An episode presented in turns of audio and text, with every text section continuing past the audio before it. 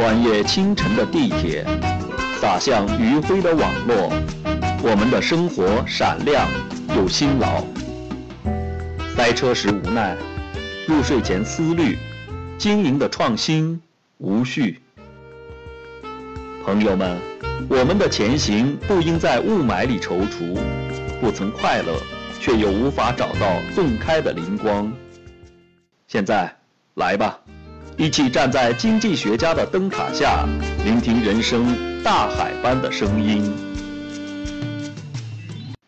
照你这么说，养猪的人是生产者，而教师、医生、作曲家就不是生产者了吗？政治经济学所倡导的，并不仅仅是劳动价值、交换价值，怎样由个人来生产，怎样在个人之间进行分配，怎样被个人所消费。作为一个政治家，此外还首先应当并且必须懂得，怎样才能激发、增长并保护整个国家的生产力。怎样依靠国家的生产力，就可在完美的方式下来利用国家资源，从而争取国家的生存、独立、繁荣、权利、文化乃至更远大的前途。听众们，这位慷慨激昂、怀着一颗拳拳爱国之心的演讲者，就是李斯特。弗里德里希·李斯特。著名经济学家，德国历史学派最主要的先驱，是保护国内幼稚工业的首倡者，对德国乃至世界都有着极大的影响。李斯特于1789年出生于德国罗伊特林根的一个制革小业主家庭，自小学习用功，自学过法律。17岁时，通过文官考试，在福腾堡王国内政部任书记员，并为部长所欣赏。尽管自己从来没有上过大学，但1817年被任命去图宾根大学教授财政学，并于1820年当选地方议会的议员。李斯特的一生串联着一系列的失败和困苦。当时的德国。并不是一个统一的民族国家，而是由许多小公国和各邦组成的松散联邦，有点像我国春秋战国时的状态。当时在欧洲，英国已经成功的进行了产业革命，法国也在资本主义道路上前进，但德国仍是一个农业国，工业受行会约束，发展缓慢，尤其是内部关税重重。对外却无关税。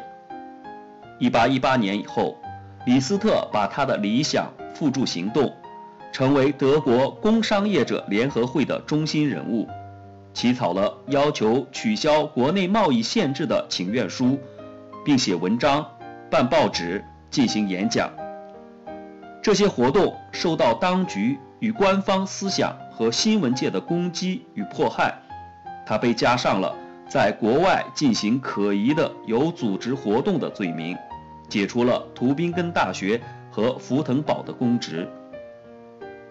一八二零年，在担任市议员期间，他由于提出激进的民主改革主张，被以煽动闹事、阴谋颠覆国家政权的罪名判处十个月监禁。后来，李斯特潜逃到了法国和瑞士，但是。两年后，他回国，随即被关押。为了彻底摆脱这个危险分子，政府同意他移居美国。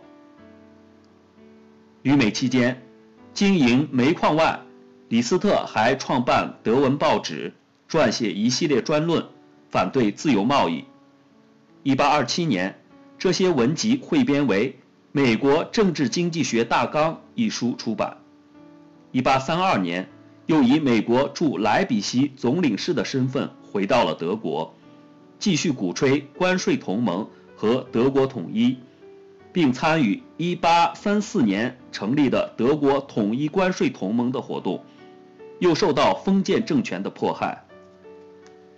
1837年，李斯特在美国的矿山因美国的银行危机而破产了，李斯特陷入了生活的困境中。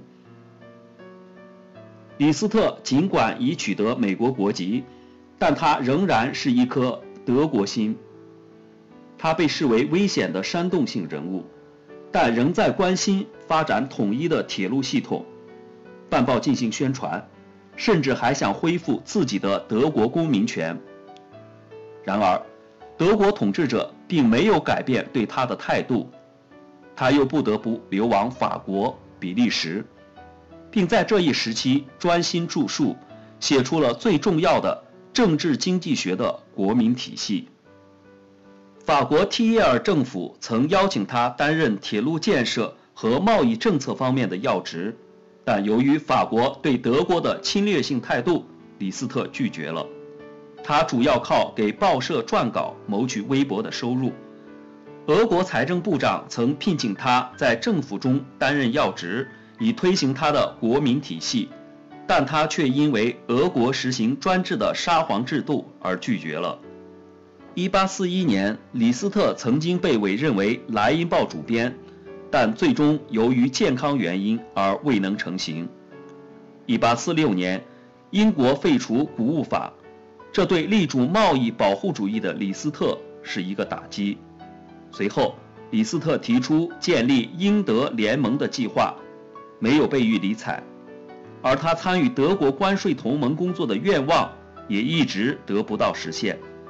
此时，李斯特陷入深深的失望中。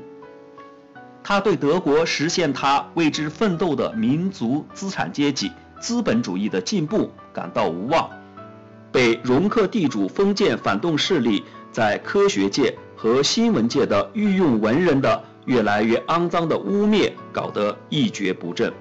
他被自己的阶级优柔寡断的怯懦的德国资产阶级可耻的抛弃了。一直身体健壮的李斯特此时明显衰老了，他已经无法忍受肉体和精神上的挫折。李斯特看不到个人和国家的前途，加上疾病缠身和生活困顿，他陷入了绝望之中。一八四六年。十一月三十日，一个漫天大雪飞舞的冬夜，李斯特在奥地利的一个小镇开枪自杀，结束了五十七岁的生命。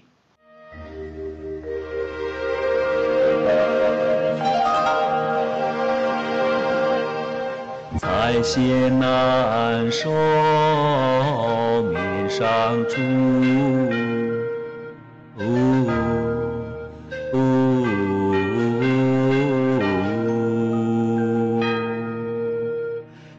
将酒尽模糊，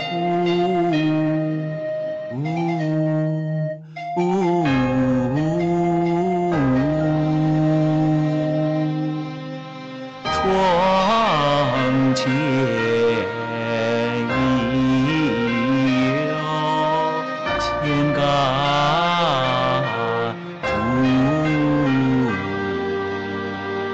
不是。相和子夜无。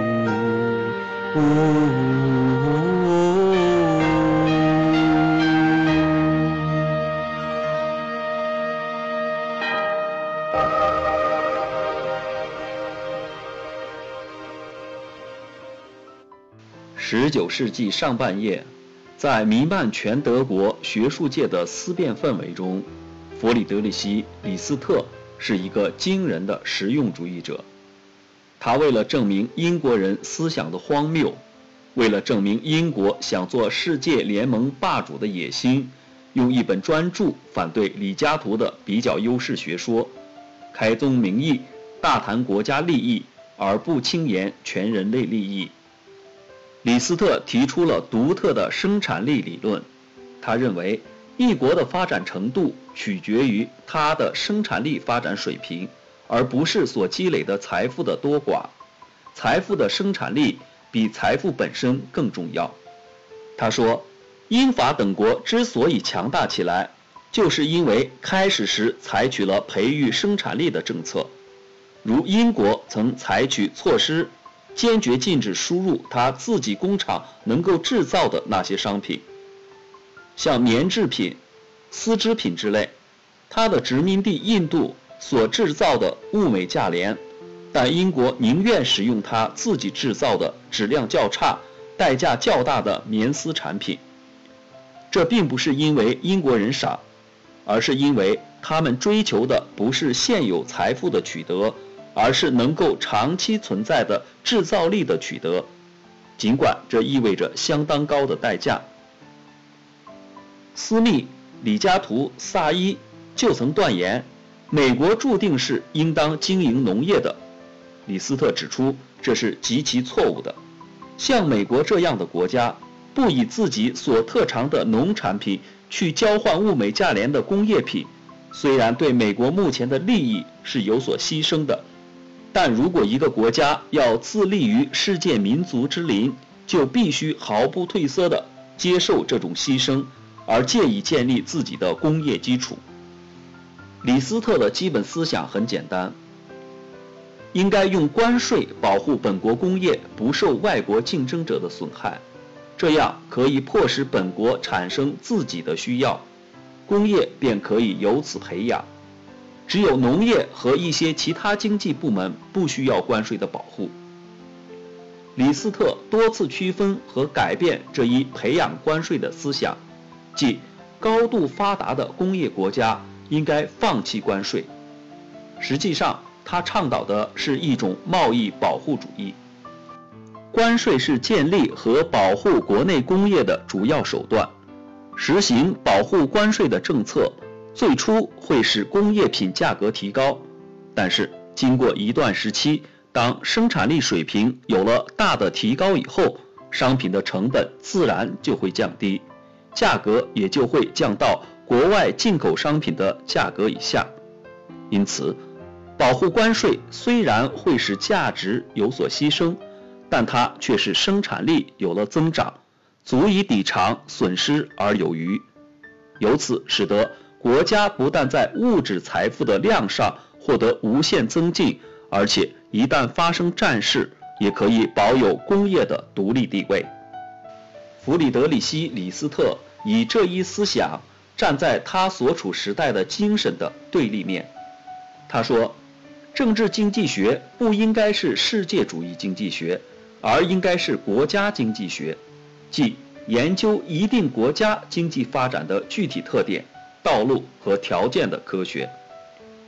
斯密在《国富论》里企图以世界主义或世界范围的经济学来取代政治的或国家的经济学，这是错误的。各个国家经济情况和发展程度极不相同，各有其发展的具体要求、条件和道路。政治经济学要以历史为依据，追究西欧各国使用过什么方法，是怎样获得大量生产力的。西方有些学者认为，反观19世纪的经济学说，马克思、斯密和李斯特三派形成了三足鼎立之势。他的学说不仅对于德国，而且对于包括美国在内的其他国家的经济学说。和经济政策具有广泛的影响，对于制度主义学派的影响尤其深刻。读李斯特的书，就能感觉到他那颗拳拳爱国之心。他的各种主张都是为了发展和保护德国的幼稚工业，使祖国早日实现民富国强而提出来的。今天，这些主张对发展中国家的经济成长也具有现实的参考意义。好了，关于这位号召关税为国而争的屈原式的民族主义政治经济学家弗里德里希·李斯特的介绍就到这里。感谢您对“值得一听”栏目的关注，再见。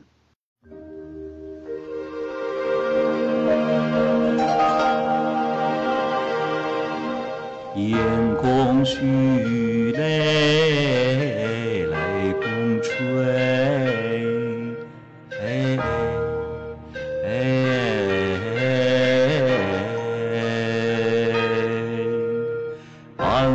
洒线旁。却为谁？哎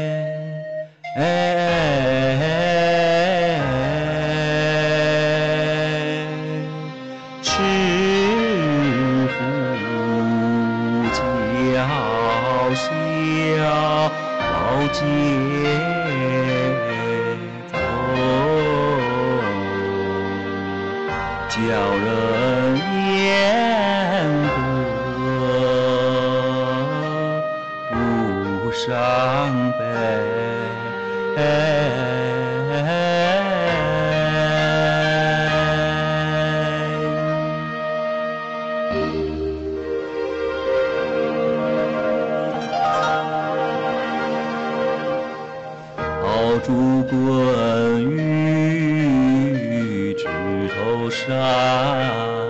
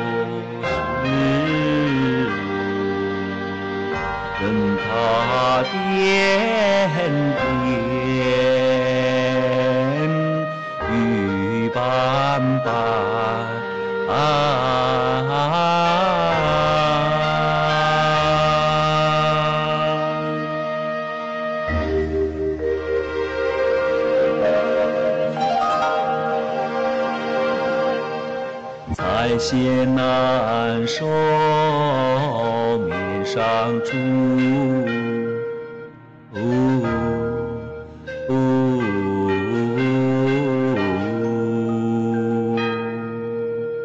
想将酒尽